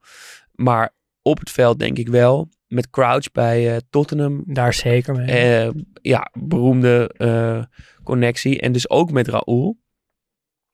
En het tweede wat het volgens mij laat zien is eh, dat hij op die hele drukke, spannende momenten het hoofd koel houdt. Dat moment voor de goal, als het zo, weet je wel, het, het, het moment bouwt op, die adrenaline die groeit. En dan het hoofd koel houden, nog één keer kappen of eventjes rust of even uitstellen of juist snel iets onverwachts doen. Daar is hij denk ik heel goed in. Dat zie je er goed aan uit. Dus zoals die hakbal. Dus of een omhaal of een kopbal of een kap nog. Of deze hakbal. En in zo'n hakbal zie je denk ik ook dan nog, nog één ding over dat, over dat fragmentje. Eh, wat ik ook heel typisch vind is dat hij dat moment dus even weet uit te stellen of zo. Het lijkt traag te gaan. Hij shokt naar de Ja. bal toe. Die aanleg voor het schot gaat langzaam. Maar dan op het laatst is er toch een klein vinnig, venijnig, be- driftig bewegingje. Eh, alsof hij toch, en dat is misschien eh, wat het ook samenvat, dat hij niet echt de totale beheersing en rust heeft. Dat er op het laatste moment een soort van venijnigheid, vinnigheid of een soort eh, zenuwen misschien zijn het wel, toch insluipt. Hij doet het allemaal perfect. Hij ziet het spel, hij leest het. Hij verschaft zichzelf de ruimte door vooruit te denken, door, door zijn techniek, door zijn inzicht. En dan op het laatste moment net een klein fel schopje. Ja. En dat is misschien dus ook wel waarom hij niet die absolute genialiteit heeft om geniaal te zijn. Ja, nee, ik denk dat die tijd bij Real dat, dat heel goed eigenlijk weergeeft eh, wie of wat Van der Vaart als speler was. Want ik ben het er wel mee eens dat op het moment dat hij bij Real komt, wordt hij een beetje een uitgeklede versie van zichzelf. Hij gaat weer wat functioneler spelen, hij gaat weer wat effectiever spelen, hij gaat... eh, ja, hij is niet meer de grote man, dus hij past zich een beetje aan. Ehm, maar, maar het pijnlijke is dan uiteindelijk dat dat dus niet goed genoeg is geweest voor Real. Dus de echte grote man zijn bij Real, daar is hij niet goed genoeg voor. Maar die uitgeklede versie van Van der Vaart is dus ook net niet goed genoeg voor Real. En dat is denk ik wel, misschien is dat ook wel de reden waarom hij ja, dan, daarna weer een beetje dat, dat luiige krijgt. En eh, dat hij dat ook nou, heel erg gecultiveerd heeft. Omdat hij dus op het allerhoogste niveau gemerkt heeft dat het dus net niet goed genoeg is. Ehm, en zijn volgende club, dat is Tottenham Hotspur. En dat zit weer net als HSV in de goede tijd, zit dat weer net onder de top. En daar lijkt hij toch, ja, daar lijkt hij te horen. Daar lijkt hij tot wasdom te komen. Daar staat hij met Modric op, een, op, op het middenveld. Eh, Real had net Eusiel gekocht, eh, dus daar was geen plek meer. Hij gaat op deadline day naar Spurs. Dat is ook nog wel een mooi verhaal. Hij werd dus op deadline day gebeld door zijn zaakwaarnemer. Ja, Spurs wil je hebben. Van der Vaart zei, eh, laat me er even over nadenken, maar viel in slaap op de bank. Werd wakker gebeld door zijn zaakwaarnemer en die zei, ja, ik moet dit eigenlijk wel nu weten. En Van der Vaart, puur intuïtief, zoals hij natuurlijk ook een beetje voetbalde, zei, oké, we gaan het gewoon doen. Dus Van der Vaart naar Spurs. En uh, ja, dat amateurisme, opportunisme, dat, dat is toch iets wat me altijd verbaast in de voetbalwereld. Dus dat, Hoe dat van toeval aan elkaar hangt. hoe kan het nou dat twee van die gigantische clubs op deze manier zaken doen met elkaar. En dat Van der Vaart ook niet even iemand opbelt voor advies, maar in slaap valt op de bank en dan puur intuïtief zo'n keuze maakt. Uh, en dan komt hij, dat is wel grappig, dan komt hij dus bij Tottenham, bij Harry Redknapp terecht. Wat natuurlijk ook, dat kan eigenlijk helemaal geen, ge- geen trainer van Tottenham zijn, want die is daar ook juist veel te amateuristisch voor. En Van der Vaart zei ook dat zijn wedstrijdbesprekingen gingen gewoon als volgt. Hij had gewoon een, een bord met de opstelling. Dan zette hij de bal bij de centrale verdediger. En die zei gewoon, oké, vanaf hier moet de bal naar Modric. En als Modric de bal heeft, moet hij zo snel mogelijk van de vaart, naar Van der Vaart. En waarschijnlijk winnen we dan de wedstrijd wel. Nou, dat was hoe, hoe Redknapp, hoe die, eh, hoe die voetbal benaderde. En dat klikte dus wel met Van der Vaart. Omdat, ja, misschien omdat hij van dat kamp komt en wel houdt van die no-nonsense aanpakt. En Redknapp heeft het natuurlijk ook. Maar is dat iets wat nog kan? Zo'n trainer, zo'n zo, zo een beetje die old school. Ja, ik denk dat het alleen kan als je de materie zo goed beheerst dat je het, dat je het niet meer nodig hebt. Dus waar we het al vaak over hebben gehad, Ancelotti, Ancelotti. die, die het tegenovergestelde lijkt te zijn van, van Guardiola, die helemaal een soort gekke eh, professor wordt en driftig alles overal en op die manieren druk wil zetten tijdens de wedstrijd. En zo'n Ancelotti die gewoon zegt, eh, nou, we gaan scoren en we gaan winnen. Maar je bedoelt dus dat Ancelotti Maar dat Ancelotti beheerst het Ja. allemaal. Ja. Snapt heel goed wat zo'n tegenstander gaat doen. Maar weet precies het noodzakelijke te zeggen. Geen Ja. woord te veel. Geen tactisch puntje te veel. Om te zorgen dat zijn team gewoon knijpt als ze, als ze de bal niet hebben. En het spel Ja. breed houdt als ze de bal wel hebben. Eh, het is natuurlijk een beetje gechargeerd. Maar ik denk dat bij Harry eh, Redknapp dat het, dat het gewoon ouderwets is. En dat hij gewoon echt... Ja, we hebben er ook wel eerder over gehad. Hoe die dan op een bloknoot de spitsen, zijn spitsen uitzocht. Gewoon op een lijstje namen en zo. Het is echt amateurvoetbal in de top. Ehm, maar ja, dat Van de Vaart denk ik toch heel erg goed klikt. Omdat hij toch ook een ouderwetse voetballer is misschien wel. Of misschien zichzelf ook wel gedoopt heeft tot ouderwetse voetballer. Hij is misschien toch wel 10 of 20 jaar te laat voetballer geworden voor de voetballer die die is. Eh, een luie, tussen aanhalingstekens, nummer 10 die briljante dingen mag doen. Die daar de ruimte voor krijgt, die niet mee hoeft te verdedigen.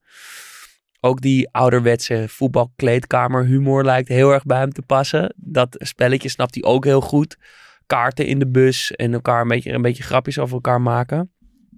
Ehm, meer dan dat hele fysieke, super tactische, gedisciplineerde, professionele voetbal van nu. Ehm, bes- bestaat dat, denk je? Een ouderwetse voetballer en een moderne voetballer? Of is dat romantiek of een soort nostalgie van vroeger was alles beter? Nee, ik denk dat het wel bestaat, ja. Ik denk dat eh, een voetballer als Van der Vaart... Ja, dat er, volgens mij heeft hij dat zelf ook wel eens gezegd. Dat er steeds minder plek komt voor spelers als, als hemzelf. En ja, daar, daar raak je eigenlijk weer meteen de kern van Van der Vaart. Dus dat, dat luiige, nummer tienerige, maar niet geniaal genoeg zijn daarvoor. Ja, dat sterft wel echt uit. En dat is voor de kijker heel jammer. Want ja, het is natuurlijk wel een genot om naar te kijken. Maar dat kan echt alleen maar als je zo ongelooflijk goed bent. En zelfs dan niet eigenlijk. Want zelfs bij Messi hoor je af en toe van ja, allemaal leuk en aardig wat hij met een bal kan. Maar hij verdedigt niet mee. Ja. Terwijl dat is de aller, aller, aller, aller, allerbeste ter wereld. Het lijkt wel alsof, nou ja, het, het staat haaks op dat interview. Dat blijft toch terugkomen. Maar het is misschien ook wel waar hij mee is opgegroeid. Zijn vader was, weet ik veel, twintig jaar spits bij de Kennemers. Ja. Dat, ja, ook van het kamp. eh, moet ook zo'n speler geweest zijn met die rokend in de kleedkamer eh, moppen vertelt. en natuurlijk zijn grote idool Romario is natuurlijk ook niet het toonbeeld van professionalisme. Maar dat is ook iemand die 89 minuten lang naar, naar vrouwen loopt te kijken op de tribune en dan hem er een keer inschiet. Ehm, dus misschien is het ook wel tegen beter weten in of tegen wil en dank dat hij gewoon niet die roots kan, ja, Ja. kan omdraaien naar, naar die professionele voetballer. Maar denk je dat hij zichzelf daar, eh, dat hij daar bewust van is geweest? Dat, het, dat hij een ouderwetse voetballer was? Ik denk dat hij dat misschien op een gegeven moment zich erbij neer heeft gelegd. Dat hij toch bij Real nog één keer probeert. En dan bij Spurs denkt van ja, daar wordt het elftal ook echt om hem heen gebouwd. Dan krijgt hij eindelijk de positie in het, in het elftal wat hij verdient. Dat hij denkt, nou dan ga ik ook gewoon zijn wie ik wil zijn. Ja. ja, want bij Spurs komt hij terecht in een elftal. Dus met Modric, met Bale, Gomez, die keeper, Pina, Gallas. eh, en Van der Vaart dus als nummer 10 achter, eh, achter Peter Crouch. Eh, als hij komt, kondigt de BBC hem aan als een speler die schoonheid en dodelijke precisie brengt. Vind ik wel een mooie omschrijving. Eh, en hij bouwt dus eigenlijk vanaf moment 1 een bijzondere band op met Redknapp. Ehm, en hij heeft, al, ja, hij heeft wel gezegd, volgens mij ook in interviews, dat, dat hij met Redknapp, dat het gewoon in één keer klikte en dat zijn tijd bij Spurs zijn mooiste tijd is geweest. En ik denk dat aan de hand van twee wedstrijden tegen Arsenal, dat we die tijd bij Spurs wel goed kunnen vangen. Ehm, de eerste wedstrijd is november 2010, als hij er net is eigenlijk, in zijn eerste seizoen. Eh, ja, de frisse wind van Van der Vaart waait in Londen. Tien wedstrijden gespeeld, zes doelpunten, vijf assists. En Arsenal uit staat op het programma. Eh, en die hebben ze echt al, volgens mij 17 jaar of zo, niet gewonnen. Eh, in de media voert Van der Vaart die week het hoogste woord. Hij zegt niet Arsenal is de grootste cup van Londen, maar dat is Tottenham. Eh, en dat is pijnlijk, want bij rust staat het 2-0 voor Arsenal. Spurs wordt weggevaagd aan de hand van Fabregas, Nasri, Arshavin. Eh, en in de rust wordt Van der Vaart boos. En ja, je hoort het hem zo zeggen. Waarom moeten wij bang zijn voor die gasten? Kom eens op. En Van der Vaart staat op. Want na rust ja, keert hij eigenlijk eigenhandig die wedstrijd om. Hij stuurt Beel weg voor de 1-2. Hij maakt vanaf de stip de 2-2. En hij geeft de assist op Kabul voor de 2-3. Arsenal wint voor het eerst, of Spurs wint voor het eerst sinds hele lange tijd uit bij Arsenal. En de liefde tussen Spurs en Van der Vaart is, is bezegeld. Uh, hij draagt trouwens rug nummer 11 bij uh, Tottenham. Opvallend. Ja, heel mooi vond ik wel. Met die naam die heel erg... Ja, ja helemaal een in een boogje. grote buiging over, over dat nummer 11 heen staat. Um, en Van der Vaart is op dat moment groter dan Modric en groter dan Bill bij de Spurs. Um, en het tweede moment, wat, of eigenlijk de tweede wedstrijd die zijn tijd bij Spurs goed typeert, is wat hij zelf zijn beste dag als voetballer noemt. Een half jaar later. Uh, Spurs Arsenal, april 2011. Uh, warme lenteavond, klein zonnetje, geweldige sfeer op White Hart Lane. Ik zie het al helemaal voor ja, me. De perfecte omstandigheden om te voetballen. Uh, Arsenal komt 1-0 achter. Van der Vaart maakt de gelijkmaker. Arsenal komt 1-3 voor. Uh, Van der Vaart brengt de Spurs terug naar 3-3 met een goal Eh, en met ontzettend goed voetbal. Maar het mooiste moment eigenlijk is dat hij Jack Wilshere binnen 10 seconden twee panna's geeft. En daar, daar is een lekker filmpje van losgeknipt. Uh, ja, je, je, ziet twee, ja, twee twee goede voetballers elkaar tegenkomen. En Van der Vaart tikt hem één keer aan de zijlijn door zijn benen. Hij speelt crouch in, hij loopt door, hij krijgt hem terug. Wilshire achter hem aan. En met een soort van hele korte voetbeweging rechts-links tikt hij hem weer door zijn benen. En dan wordt er een overtreding gemaakt. En dan zie je eventjes heel mooi dat ze elkaar een paar seconden na die twee panna's weer tegenkomen. Dat ze elkaar een beetje duwen. En dat je Wilshire zo ziet kijken van, ah, je, wat een lul, je hebt me net twee panna's gegeven. Maar dat hij ook voelt van, ja... Ja, fair enough. Het had ook andersom kunnen zijn of zo, weet je wel. Dit, dit is mooi, dit is voetbal. Uh, en het, het is ook, dat zie je toch ook niet zo heel vaak, dat twee dezelfde type spelers elkaar tegenkomen op zo'n voetbalveld. Toch, je hebt vaak aanvallers tegen verdedigers, aanvallende middenvelders tegen verdedigende middenvelders. Het komt niet zo heel vaak voor dat een beetje dezelfde twee types elkaar in dat soort persoonlijke duels tegenkomen. Uh, en dat, had, uh, dat, dat zat wel heel mooi in dit filmpje. En ja, het is, het is Van de Vaart die twee keer in de belangrijkste wedstrijd van het jaar voor de Spurs zijn ploeg bij de hand neemt. Dat is echt mooi. Ja, en daarin staat hij dus wel op daarin wordt hij dus ook echt een publiekslieveling op White Hart Lane. Uh, door dit soort acties natuurlijk. Maar ik las ook dat het komt. En dat bewijst volgens mij mijn theorie over juichen. Is dat hij het stadion zo goed liet juichen. Ja. Want als hij scoort, en dat zeiden we in het begin al eventjes, weet hij het publiek erbij te betrekken. Hij kijkt altijd meteen naar de tribune. Die armen gaan zo, ja, zo op en neer. Zo hoog gaat alle kanten op. Hij is extatisch vaak. Hij is echt blij. Het is echte emotie. En hij viert het met het publiek. Hij viert het met zijn ploeggenoten.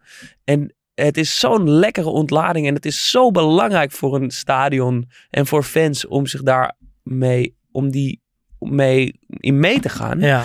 Um, en het schijnt dat ja, hij scoort ook in de. Nou, ze worden voor het eerst spelen ze weer Champions League. En dan spelen ze tegen Inter en hij scoort. En uh, het schijnt dat dat doelpunt op White Hart Lane een van de hoogste decibellen in de geschiedenis heeft veroorzaakt. Ja. Dan had ik nog een vraag voor je, nu we het erover hebben. Is Van der Vaart niet gewoon Totti? Ik, Vraagteken. Ja, nou ja, geef zelf het antwoord maar, denk ik. Want, Want ik kwam eigenlijk... Het, het was een, een, een vergelijking die de hele tijd bij in mijn hoofd terugkwam. Want is Van der Vaart niet wat er is gebeurd... Wat, wat er gebeurd zou zijn als Totti wel die transfer, transfer had gemaakt. Ook naar Real, net als Van der Vaart. Um, toch een beetje hetzelfde soort type speler. Ja. Die luie, creatieve uh, nummer 10 met scorend vermogen, met genialiteit, met een geweldige trap, met techniek. Uh, met plezier van voetbal, wat soms belangrijker lijkt dan het winnen.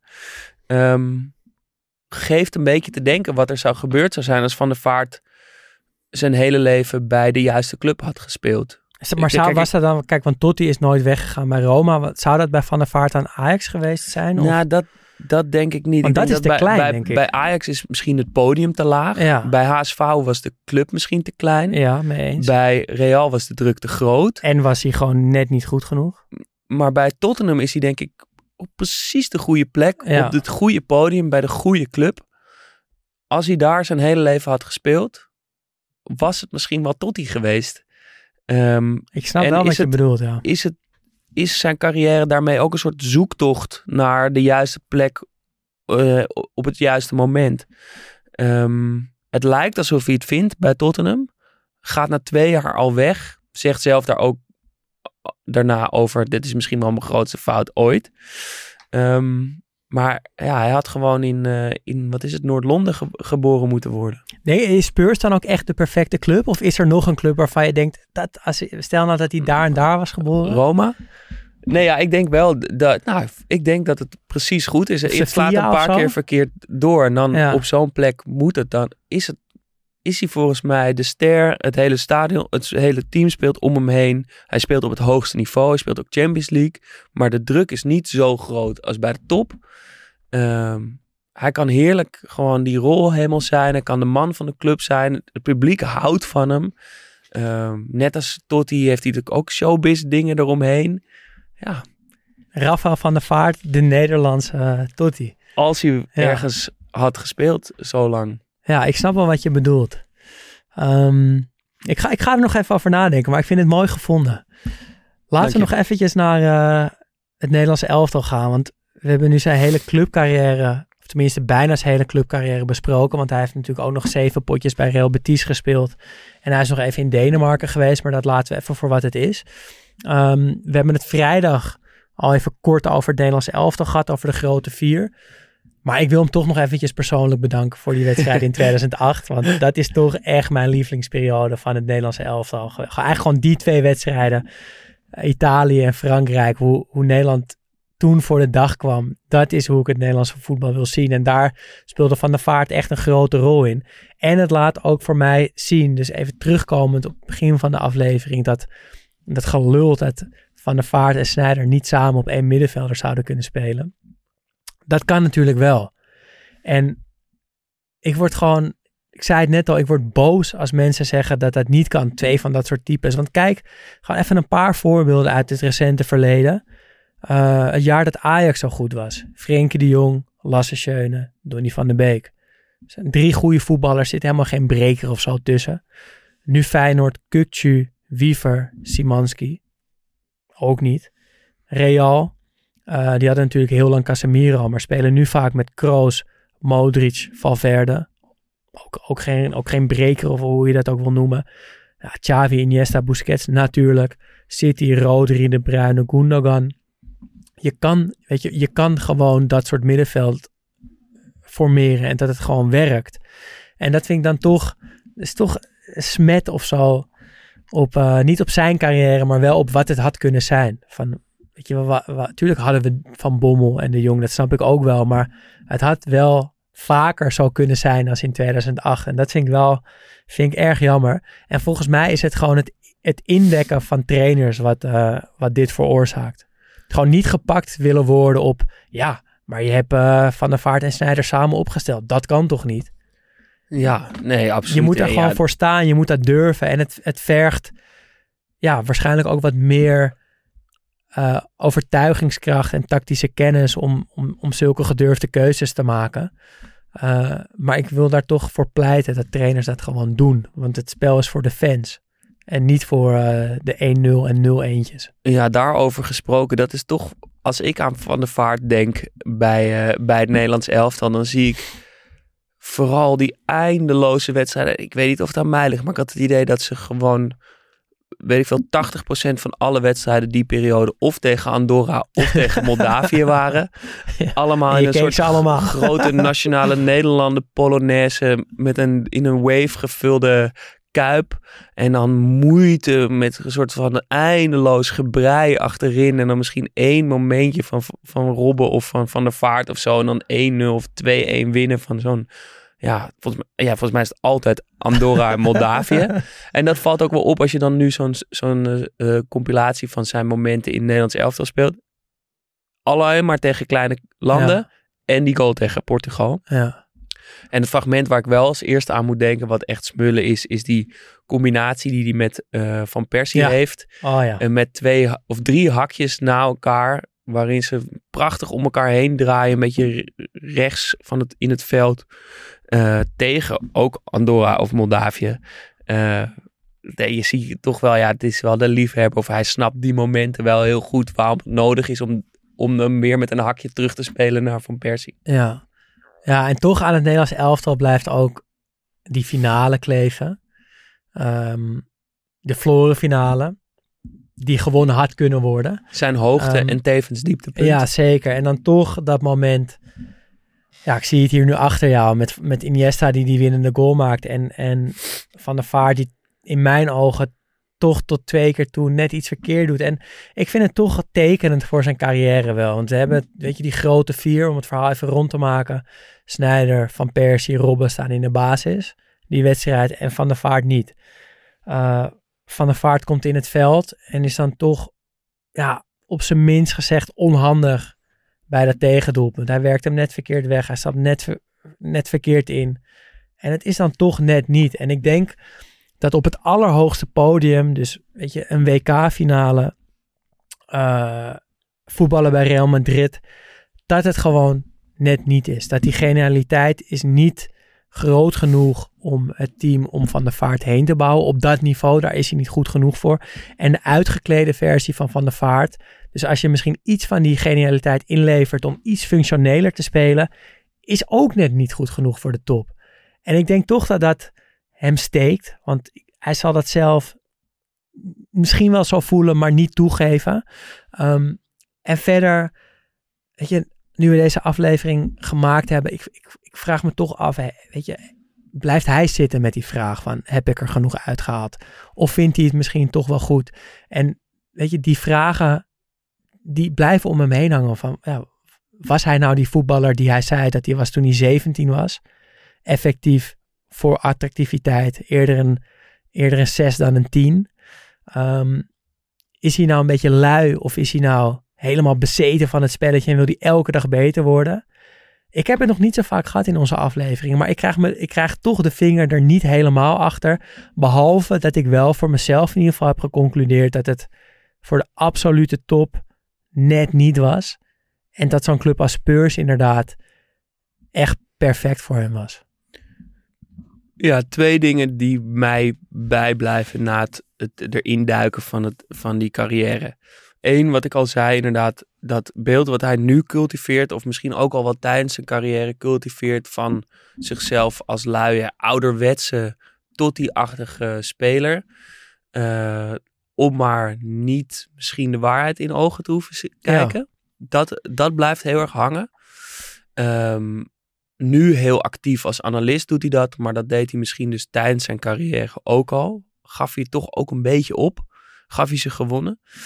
En twee, wat ook opviel, wat een soort patroon, is dat hij elke keer uh, heel goed begint. Uh, en daarna druipt het toch een beetje af. En het is elke keer hetzelfde persoon, uh, patroon. Hoge verwachtingen. Ze worden meteen ingelost. Maar dan na één of twee goede seizoenen of één of twee goede wedstrijden gaat het weer een beetje uit. Bij Ajax knalt hij meteen de spotlight in, neemt hij het elftal bij de hand, wordt hij golden boy, gaat het als een nachtkaars toch een beetje naar de uitgang naar HSV, waar hij het meteen heel goed doet, waar hij de grote man van Hamburg wordt, maar toch ook een beetje moeilijk, die tweede periode, ook op de bank. Net niet echt bij Real Madrid, scoort hij meteen bij zijn debuut. Lijkt hij het eigenlijk best goed te doen, maar lost hij het niet in. Ja, gaat ook op een raar moment weer weg bij Tottenham. Nu ook als analist dacht ik, oh, dit is de frisse stem die de NOS nodig heeft. Hier ga ik voor zitten, dit wil ik horen. Wordt nu toch ook een beetje een, een zaggerijnige, onderuitgezakte uh, Ik denk analist. echt dat, dat, we misschien toch die kern wel een beetje te pakken hebben. Dat, die, dat die, hij, hij, hij, hij teert op dat talent, maar komt er eigenlijk gaandeweg achter dat het dat het talent niet afdoende is. En dan zakt het gewoon een beetje in. En dan heeft hij niet het vermogen of zo, of de echte wil om het op een andere manier voor elkaar te krijgen. Weet je, en, en dan komt hij, komt hij toch, ja, dan, dan schuurt hij toch een beetje tegen de, ja, er zit er toch een treurig randje aan. Ja. Ja. Toch? Ja, dat denk ik wel. Uh, maar, maar het is natuurlijk ook omstandigheden. Uh, net niet de goede trainer hebben, net niet goed in je vel zitten, net uh, weet ik veel. Ja, maar dat zijn wel allemaal smoesjes. hebben. Het zijn smoesjes, maar ja. ik denk toch dat de kleine momenten meespelen in, in zo'n hele rare voetbalcarrière die, zoals je zei, ja, je, valt in, slaap op de bank en je wordt wakker, je speelt bij een andere club, zowat. Dat soort momenten, dat, ja, dat heb je wel nodig, dat dat net een paar keer de goede kant op valt. Uh, en dat heeft hij denk ik toch ook pech mee gehad. Ja, en als je het nou vergelijkt met uh, bijvoorbeeld met Recoba van vorige week. Want kijk, wat, wat, wat, wat, ik, wat je bij Van der Vaart zorgen is dat hij lijkt er toch zelf niet helemaal vrede mee te hebben of zo. En ik had het gevoel dat Recoba vindt het wel best. Die heeft gewoon een paar keer laten zien dat hij ongelooflijk goed was. En de rest, het zal allemaal wel, weet je wel. Dat is genoeg. Als ik dat balletje maar heb en dan doe ik af en toe wat leuks. Ik denk niet dat die wakker ligt van heb ik er wel alles uitgehaald. En dat denk ik bij Van der Vaart dat het toch knaagt. Ja, dat denk ik dus ook. Mooie conclusie. Dan gaan we naar ons nieuwe favoriete ja, item. want we zijn echt nog niet klaar. Nee, nee we, we zijn pas net begonnen. We gaan het winkeltje openen. Ja, daar komt hij. Queridos ouvintes, sejam bem-vindos ao Estúdio Socrates Fan Shop. Ja, benvenuto, lieve luisteraars. Eh, de fanshoppie is geopend. Ja, Vorige week een sleutelhanger van Recoba eh verloot. Daan en ik zijn eh, helemaal obsessed. We zijn een, een, een, een internetgat ingedoken en we komen er niet meer uit. We zijn alleen maar spullen aan het kopen die in onze fanshoppie passen. ja. En, En- het zijn, eh, het zijn ja, geen shirts eigenlijk. Het zijn Nee, alles behalve shirts. Alles behalve voetbalshirts. We kunnen niet uitsluiten dat er ooit een heel bijzonder voetbalshirt te krijgen is in onze fanshoppie.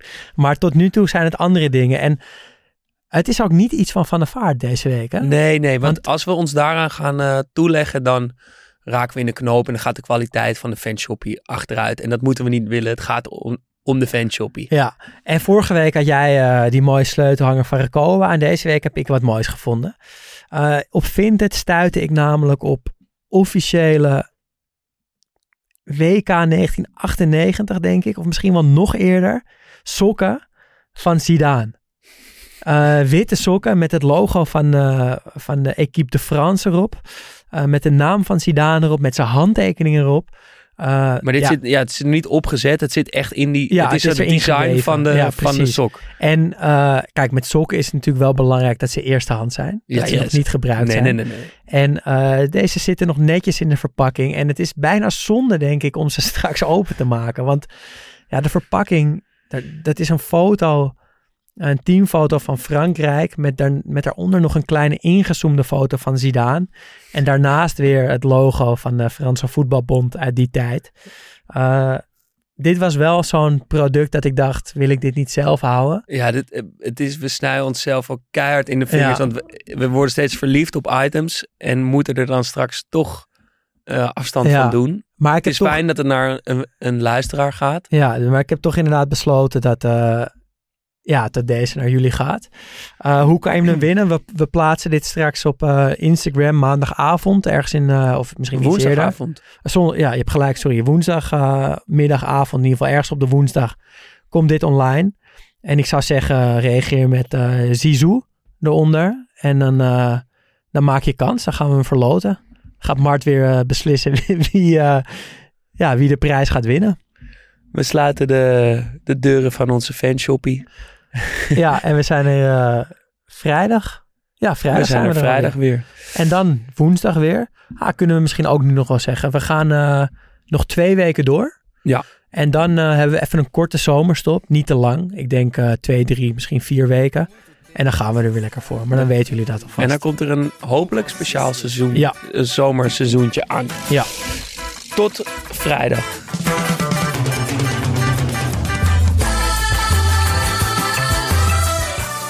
Studio Socrates wordt mede mogelijk gemaakt door FC Afkikken. Wil je meepraten? Dat kan. Laat een bericht achter op onze Instagram studio-socrates of ga naar vriendvandeshow.nl slash studio Socrates. Mailen kan trouwens ook.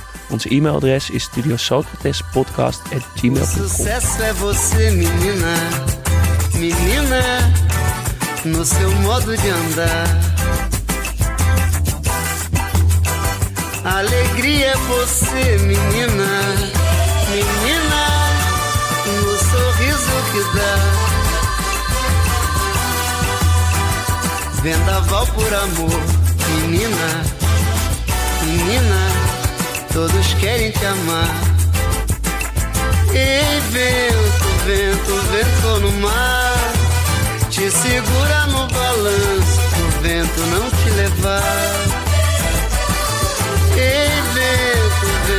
Vento, no mar, te segura no balanço, pro vento não te levar. Já sei que não vai ter jeito pra poder te conquistar. Se você olhar pra mim, menina, vou te amar. Já sei que não vai ter jeito pra poder te conquistar. Se você olhar pra mim, menina, vou te ganhar. Ei, vento, vento, vento no mar. Te segura no balanço pro vento não te levar. Ei, vento, vento, vento no mar. Te segura no balanço pro vento não te levar. Como posso te esquecer? Não tem jeito.